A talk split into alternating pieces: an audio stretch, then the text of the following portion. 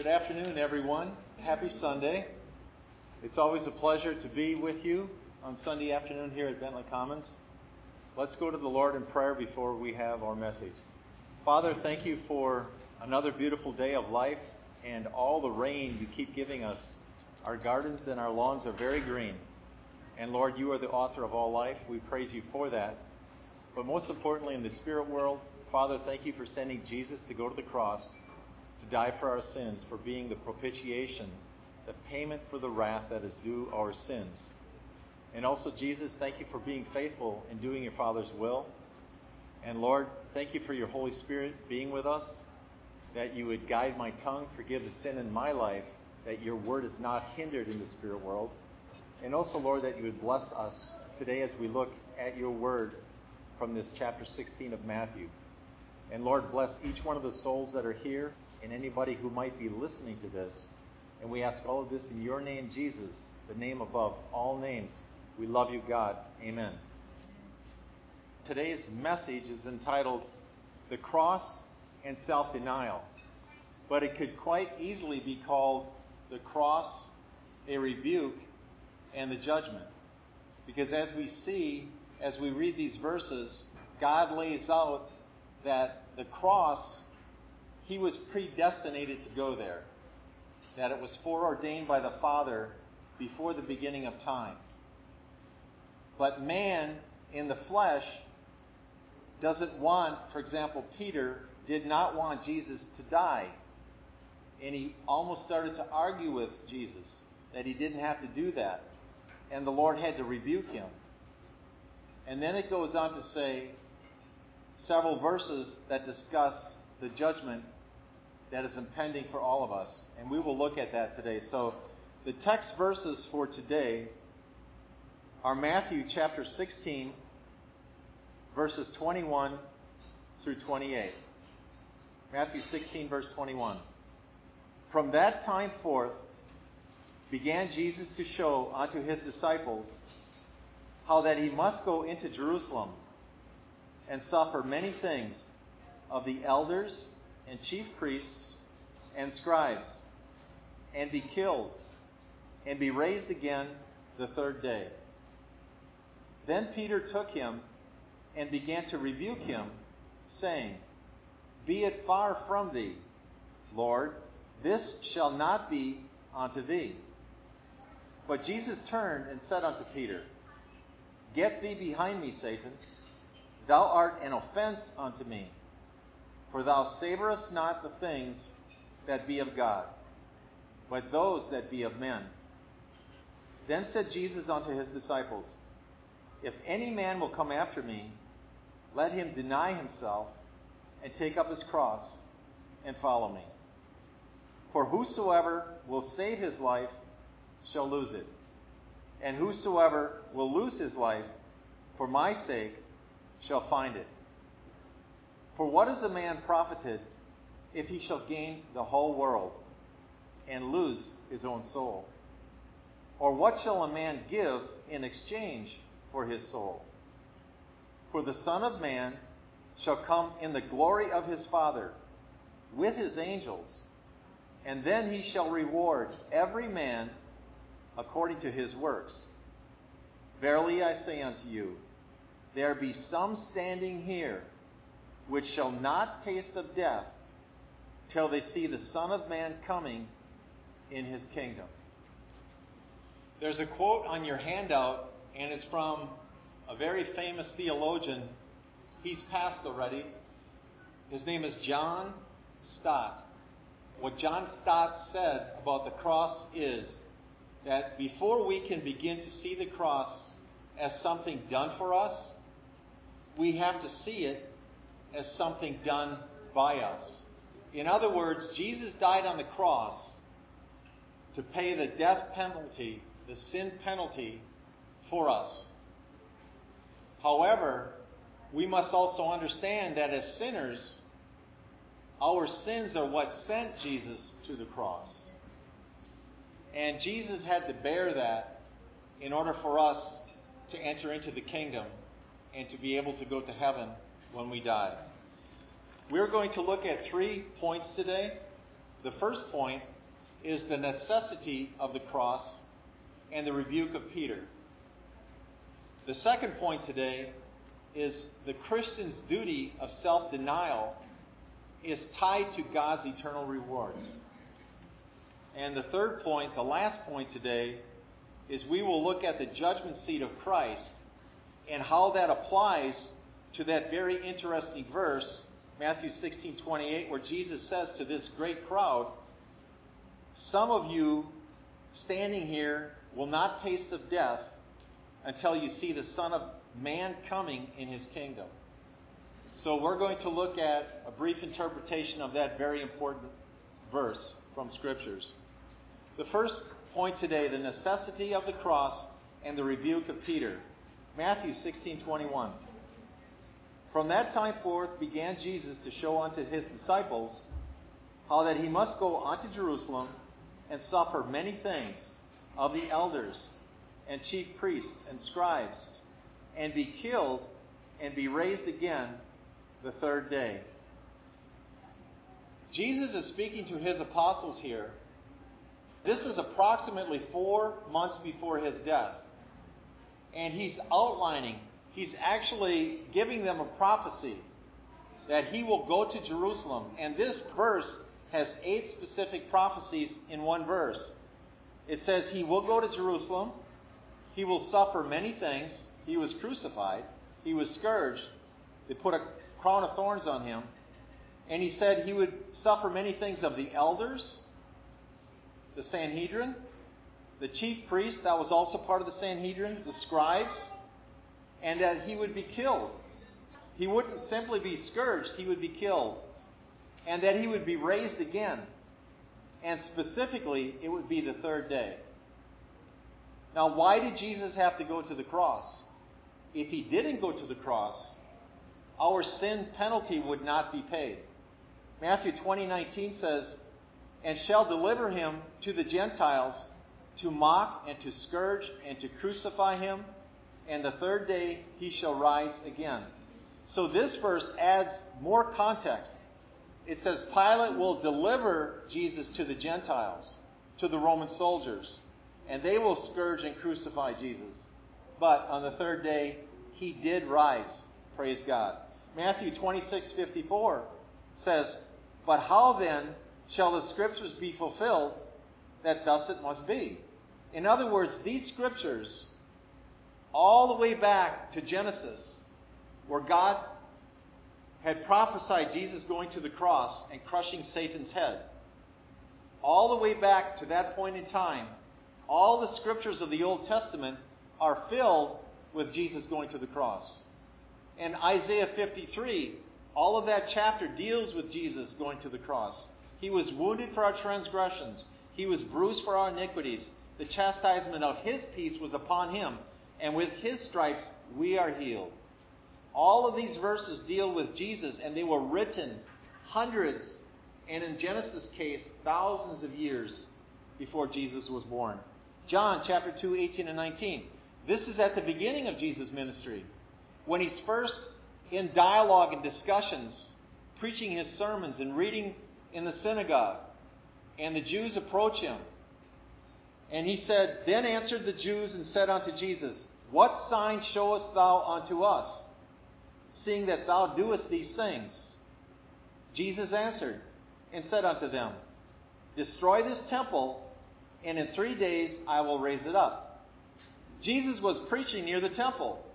The temple was 1,000 feet on one side. That's more than three football fields. Imagine how long that is. And Jesus said, Destroy this temple, and in three days I will rebuild it. And of course, they mocked and ridiculed him. But he wasn't talking about that physical structure, which took many, many, many years to build.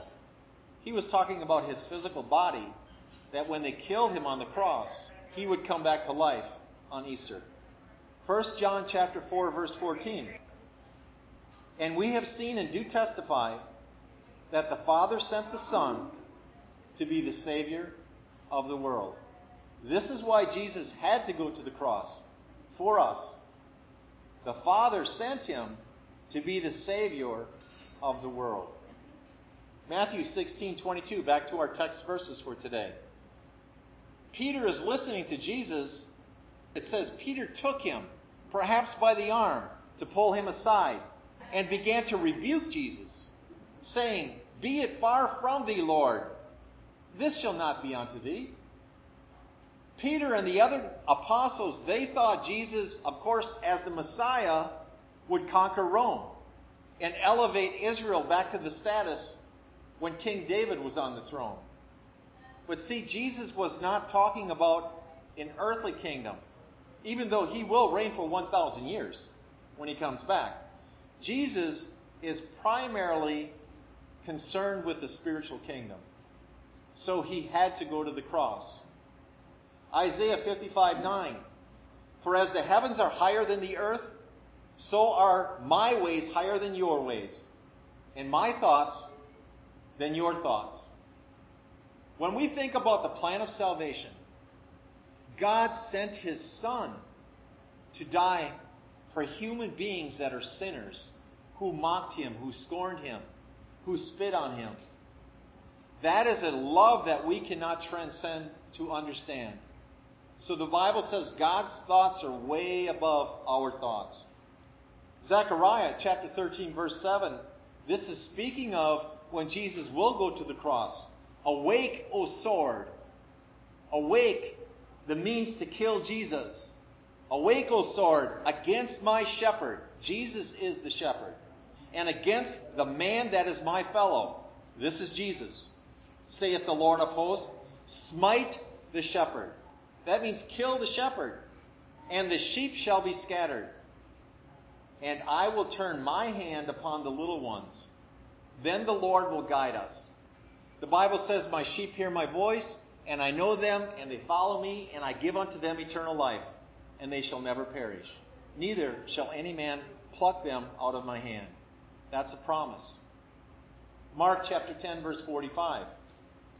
For even the Son of Man came not to be ministered unto, but to minister, and to give his life a ransom for many.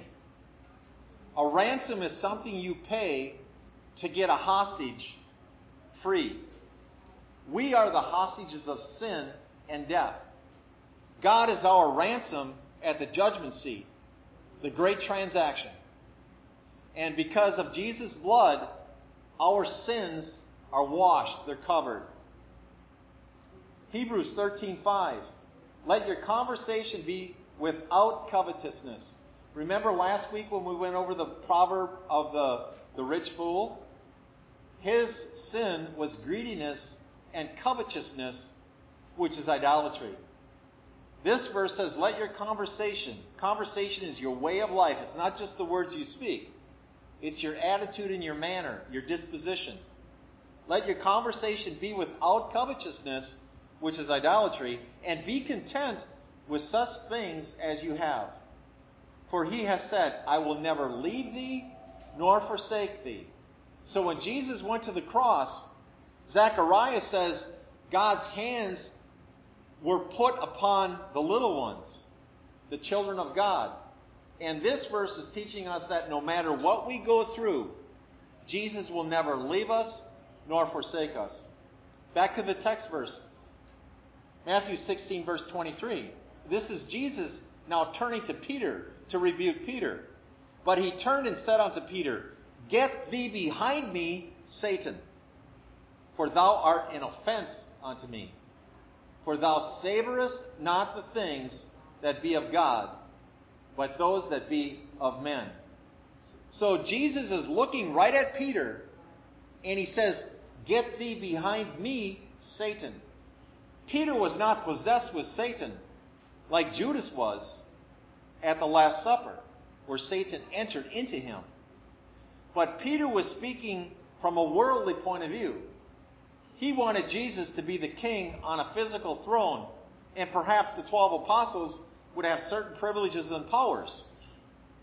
But Jesus is saying, Get thee behind me, Satan, because Satan's way is the way of the world, the way of the lost. Acts 2:23 this is talking about Jesus and how he went to the cross and how it was all planned by God. Him, him being Jesus, being delivered by the determinate counsel and foreknowledge of God. You have taken and by wicked hands have crucified and slain. This is Peter speaking to the Jewish leaders, and he's pointing the finger right at them. You, by wicked hands, have crucified Jesus. You have murdered him. You have slain him. And Jesus had to go to the cross, and that's why he had to rebuke Peter. Romans 8, verse 5. For they that are after the flesh do mind the things of the flesh, but they that are after the Spirit, the things of the Spirit. Peter was minding things of the flesh. He wanted Jesus to be on the throne. That is a carnal attitude. That's a worldly attitude. It was not a spiritual position that he was taking. He was minding the things of the flesh and not minding the things of the Holy Spirit. Romans 11, verse 34. For who has known the mind of the Lord? Or who has been his counselor? When we were growing up, each one of us in this room, we had great advice from our parents, our grandparents, perhaps our, if we had brothers and sisters that were older. We would always have somebody to turn to that we could seek advice on important issues in life. God is saying, Who's my counselor? I have no counselor. I know everything. I'm omniscient. Titus chapter 2 verse 14. Speaking of Jesus, who gave himself for us that he might redeem us from all iniquity and purify unto himself a peculiar people zealous of good works. Now, peculiar, that means different. It doesn't mean necessarily strange. But remember, we're just passing through this world. Our world, our sight, our hope is in heaven. The second point today the Christian's duty of self denial is tied directly to God's eternal rewards.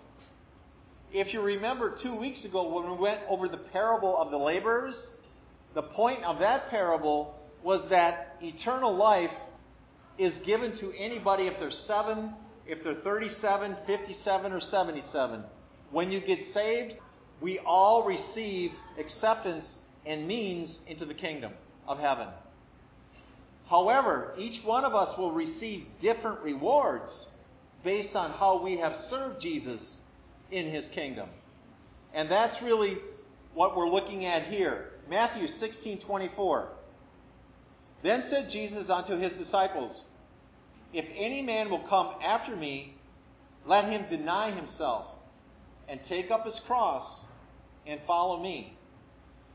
Jesus is saying we have to deny our physical flesh which wants to sin. Remember, Moses when he forsake Egypt, by faith Moses, when he was come to years, refused to be called the son of Pharaoh's daughter, choosing rather to suffer affliction with the children of God than to enjoy the pleasures of sin for a season. The flesh wants to enjoy the pleasures of sin for a very short season. But remember, seasons change. And here Jesus is saying, Deny your sinful flesh and take up your cross. We know from history when you take a cross, it's painful. People suffered on a cross.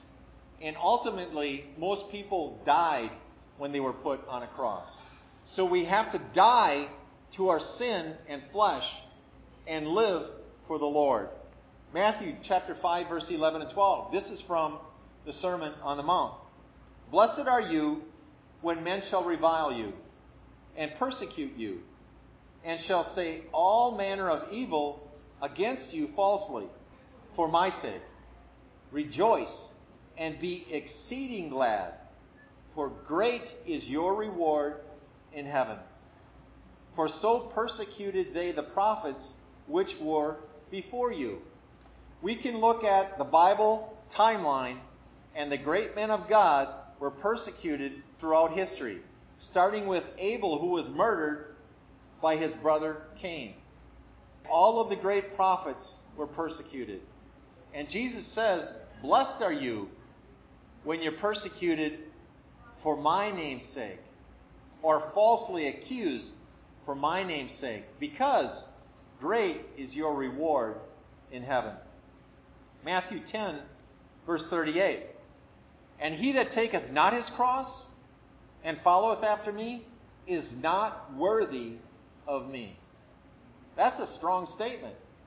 Jesus is saying if you don't want to take up a cross and follow me, you're not worthy of me. You're not worthy of the kingdom of God.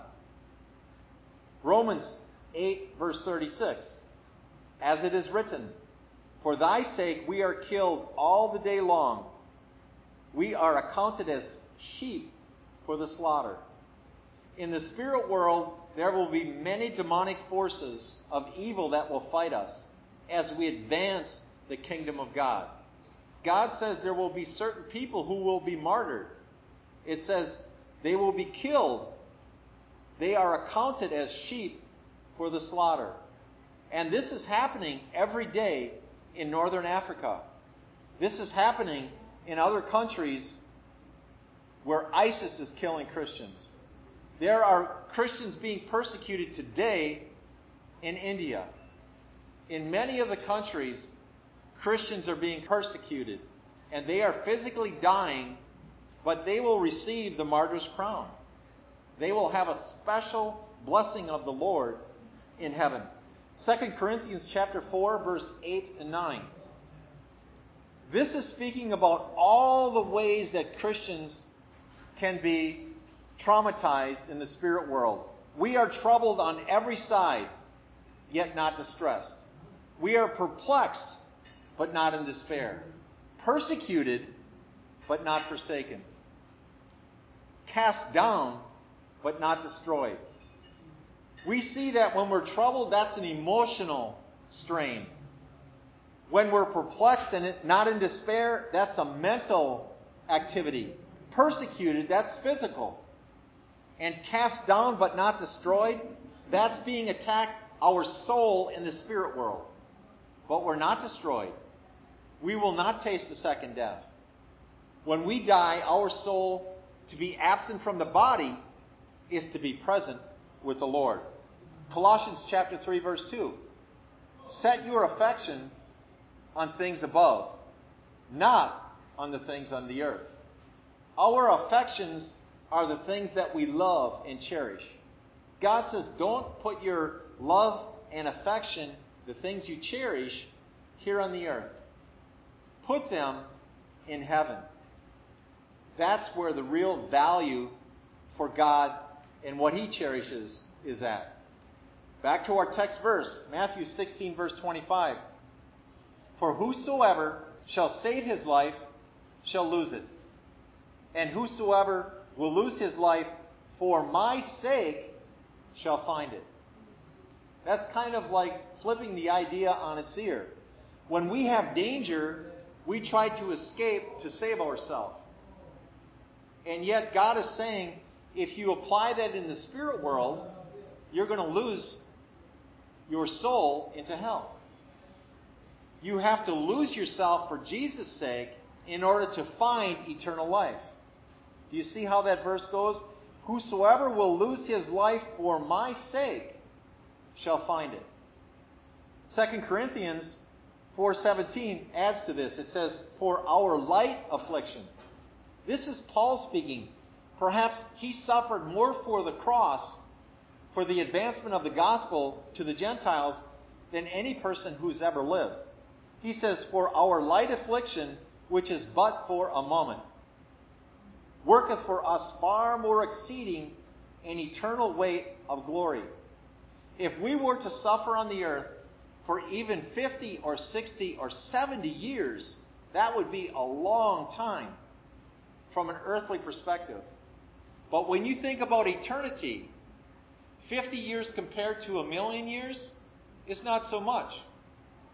50 years compared to a billion years is hardly anything at all. 50 years compared to a trillion, it's like one grain of sand. And eternity is trillions upon trillions of billions of years. Our suffering on the earth, no matter how long it is in this lifetime, is insignificant in the big picture. And that's what Paul is teaching us here. The next verse, 2 Corinthians 4:18.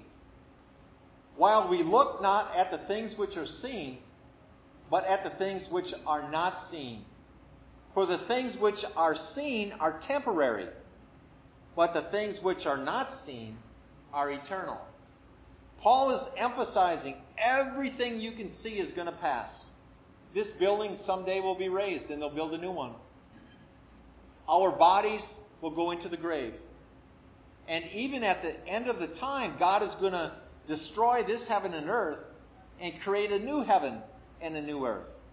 The only things that are permanent are everything we can't see our words, our thoughts, our soul. Most importantly, our soul is eternal. 2 Timothy chapter 2 verse 11 and 12. It is a faithful saying, for if we be dead with Jesus, we shall also live with him. If we suffer, we shall also reign with him. If we deny him, he also will deny us. Remember, Jesus said, if you confess him on earth, he will confess you before the Father and before the angels. 1 Peter chapter 4 verse 1 and 2. For as much then as Christ has suffered for us in the flesh, arm yourselves likewise with the same mind. For he that has suffered in the flesh has ceased from sin, that he no longer should live the rest of his time in the flesh to the lusts of men, but to the will of God. Because Christ suffered and died on the cross, he suffered for our sins. And God says, Mortify therefore your members which are upon the earth. All of these things that lead you into sin, mortify them. Put them away from you. Cast them off. Back to our text verse, Matthew 16, verse 26. For what is a man profited if he shall gain the whole world and lose his own soul? Or what shall a man give in exchange for his soul? Let's say you were back in 21 years old and you were going to be industrious and see how much real estate you could control in Lynchburg. And you started out with one rental property, then you saved up enough and you could buy a whole block. And perhaps this is only imaginary, but you owned all of Lynchburg. And then you were so successful, you owned all of Virginia. And then you were really successful and you owned all of America. And then North America. And then you went out and bought every property on every continent in all the world. You owned the whole world. God is saying here, what would you be profited if you gained all of this world, but you lost your soul? And then the last part of that verse says, What can you give in exchange for your soul? You could say to God, Look, I own the whole world. Can I give you this in exchange for my soul? And God would say, No. There's nothing that you can give in exchange for your soul except the precious blood that Jesus shed. And you have to believe that through faith. For by grace are you saved through faith. That's paramount in your decision with Christ. Let's look at a few verses that deal with this. In the Old Testament, Psalm chapter 49, verses 6 and 7. They that trust in their wealth and boast themselves in the multitude of their riches None of them can by any means redeem his brother, nor give to God a ransom for him. There's no amount of money that you can give to a charity to negotiate with God to allow you into heaven. And yet, so many people that lead wicked lives, they will leave a great sum of money in their will to a church. It's almost like they're bribing God to allow them into heaven. And this psalm says, no, that will never work out that way. Ephesians chapter 2, verse 2. Now, this is talking about the world systems. Remember, if you gain the whole world, you cannot exchange that for your soul. Ephesians chapter 2 says, Wherein in time past you walked according to the course of this world, according to the prince of the power of the air. That's Satan. The spirit that now works in the children of disobedience. Before we were saved, we walked in that pattern of sin, in those footsteps of sin, and we were children of disobedience. When you were raising your children, you did not want them to disobey you. In fact, you would discipline them if they did that. God says before we were saved, we were all children of disobedience. And when we got saved, we renounced the world system. This is from the book of Ephesians, chapter 6, verse 12. For we wrestle not against flesh and blood, but against principalities, against powers, against the rulers of the darkness of this world, against spiritual wickedness in high places. Did any of you men ever wrestle in school? I was on the wrestling team one year, and when you wrestle, you expend so much energy in those little three minute increments. And it's amazing how difficult it is to wrestle, especially if you're intent upon winning. God says here, we wrestle not against flesh and blood, but against principalities, against the rulers of the darkness of this world, against spiritual wickedness. This is demonic, this is satanic. And that's what we wrestle with in the spirit world. We need to put on the whole armor of Christ and stay close to Jesus. 1 John chapter 2, verses 15 through 17. This tells about the lusts of the world. Love not the world, neither the things that are in the world.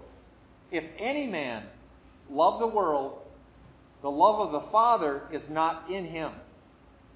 For all that is in the world, the lust of the flesh, the lust of the eyes, and the pride of life, is not of the Father, but is of the world.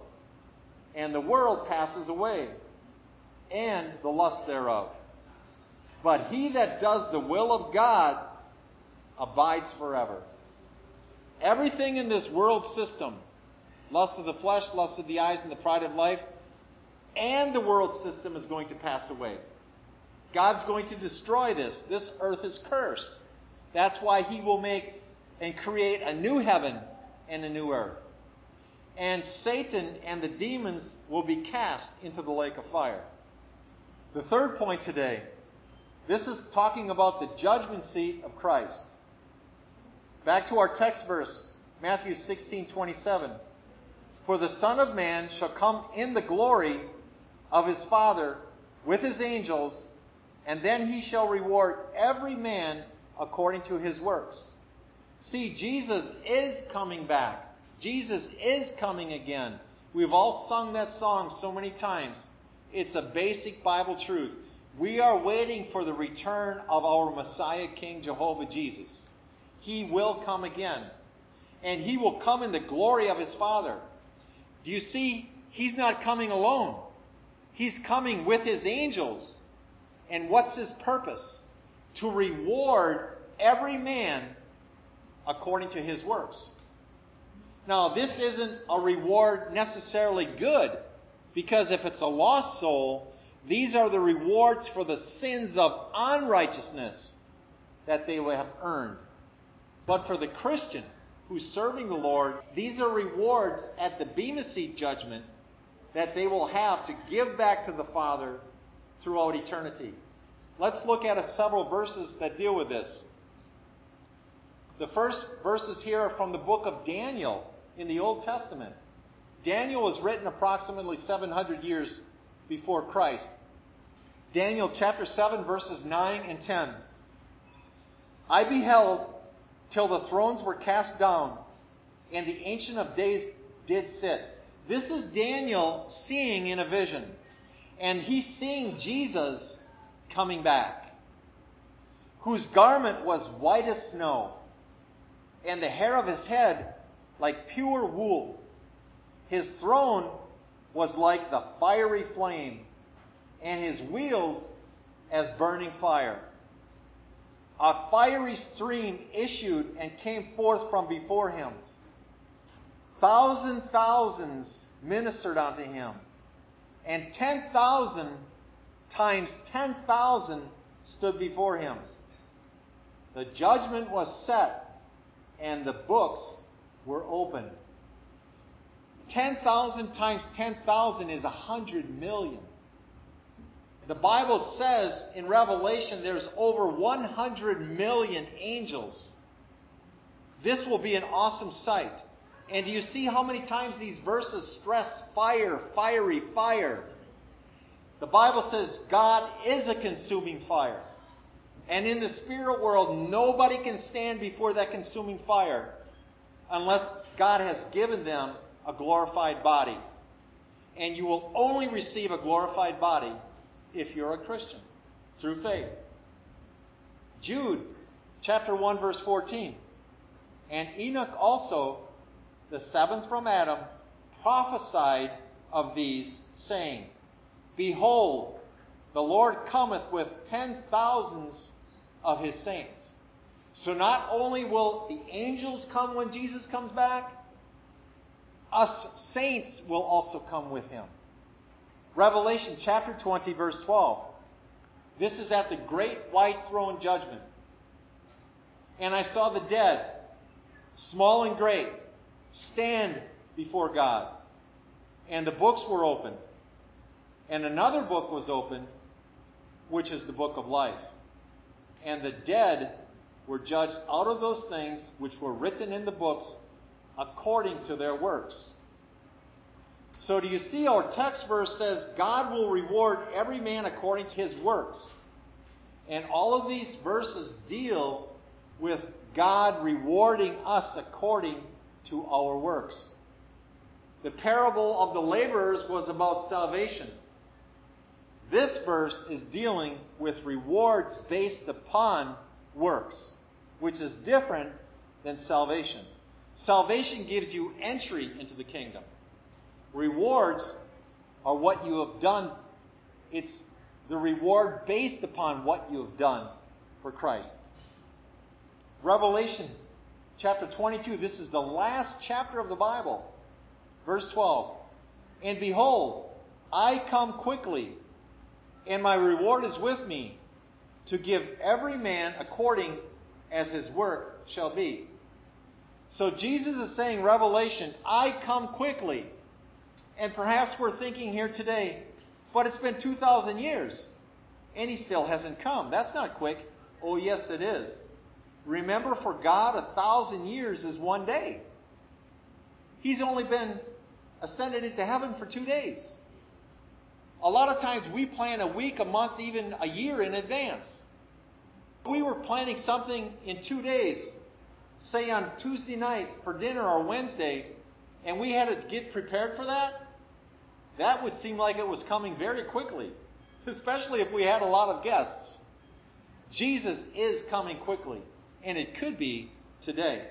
Now let's go back to the text verse. This is perhaps the most interesting verse of the day. This is Jesus speaking to his apostles, and there's a great setting of people. Many people are listening to this. And he says, Verily I say unto you, there be some standing here which shall not taste of death till they see the Son of Man coming in his kingdom. Theologians through the centuries have looked at this and they've tried to come up with reasoning. If somebody's standing there and they will not taste of death, they will not die until the Lord comes in his glory, well, it's been 2,000 years. Generation after generation has died. How do you explain this? Well, John Gill tries to explain it. He's a great theologian. By saying that Pentecost Sunday, which was about six months down the road from when Jesus spoke this, that those people saw the Lord coming. But he didn't come with his angels. He didn't come with his saints. He didn't reward everybody at the Pentecost. That was just the beginning of the church. There's a position on eschatology, which is the study of end times, called preterist. And they hold that all of the things that we look to in the book of Revelation have already been completed. Well, we know that that's not true. Again, where did Jesus come with his angels? And where are all the rewards? I was doing some research on this because it's kind of difficult to understand. And I was listening to a message from Charles Spurgeon. And as we would say in baseball terminology, he knocked it out of the park. Because he said this doesn't deal with preterist position, it doesn't deal with Pentecost, and there's a third position that talks about the transfiguration. In fact, the next verse of chapter 17, it says that after six days, the Lord took Peter, James, and John on a high mountain, and the Lord appeared to them, and he became transfigured. But this does not address that either. What Charles Spurgeon said is that they will not taste of death refers to the second death. That these people that are lost, the woe is upon them. Their bodies are in the grave, their soul is in hell. And when the Lord comes back in his glory, that's when they're going to be judged. And they will taste of death at that point. They will taste of the second death. And that's a great explanation of this verse. Let's look at some verses that tie this up today. Matthew chapter 24, verse 34. Verily I say unto you, this generation shall not pass till all these things be fulfilled. Well, when we say pass, we mean to die. And this generation that Jesus was preaching to in 34 AD, they have physically died, but they have not been judged. That generation which was sinful has not passed into the second death. Mark chapter 9, verse 1. There's two parallel passages to the passage that we're looking at in Matthew, and it's in Mark chapter 9 and in Luke chapter 9. And Mark 9 1 says, And he said unto them, Verily I say unto you, that there be some of them that stand here which shall not taste of death till they have seen the kingdom of God come with power. At the transfiguration of Christ, his kingdom didn't come in power. He went back down the hill just a normal man. Look at Luke chapter 9, verse 27. But I tell you of a truth, there be some standing here which shall not taste of death till they see the kingdom of God. Judas was one of the 12 apostles who's in hell today. He is one of these people that Jesus was speaking to. He did not taste of death, and he was of that generation. Because he's not going to be judged until the great white throne. Revelation 20, verse 13 and 14. These are the people who will stand at that great white throne. And the sea gave up the dead which were in it. Remember, there's more people under the sea than buried in graves because before Noah's flood, the earth was populated with billions of people. They're under the sea. Their bodies will come out of the sea. And the sea gave up the dead which were in it, and death and hell delivered up the dead which were in them. And they were judged, every man according to their works. And death and hell were cast into the lake of fire. This is the second death. That's what Jesus was speaking of when he said, They will not taste of death until they see the Son of Man coming in his kingdom. And then the last verse today Revelation chapter 20, verse 15. And whosoever was not found written in the book of life was cast into the lake of fire. That is the end result of leading a sinful life and rejecting Christ and his call to us. God shed his grace upon all of us. God is not willing that any should perish, but that all should come to repentance.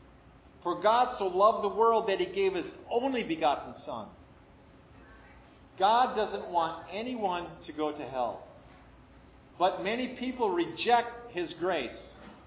For the grace of God that brings salvation has appeared to all men. And yet, people every day, right here in Lynchburg, reject God's grace. And perhaps today you are not saved. Do you know today can be your day of salvation? It's never too late. Boast not thyself of tomorrow, because you don't know what a day will bring forth. Today is the day of salvation. Let's pray. Father, we thank you for your word. These are beautiful passages and the parallel passages for Mark and Luke. Thank you for your word that it instructs us and it leads us. Jesus, we thank you for going to the cross and being faithful to the will of your Father. And Lord, if there's somebody here in our building today, in our midst, who is not saved, that today would be their day of salvation. And also, Lord, perhaps somebody listening has not been saved, has not received you, has not submitted to your will, has not claimed your deity over their life. That today would be the day that they would get saved and submit to you. And Jesus, we love you. Thank you for your Holy Spirit living with us today. Guide us this week. Draw us closer to you, Lord. And as we go out, be our armor against the evils and the wiles of the devil. We ask all of this in your name, Jesus. We love you, God. Amen. And you are dismissed. Thank you.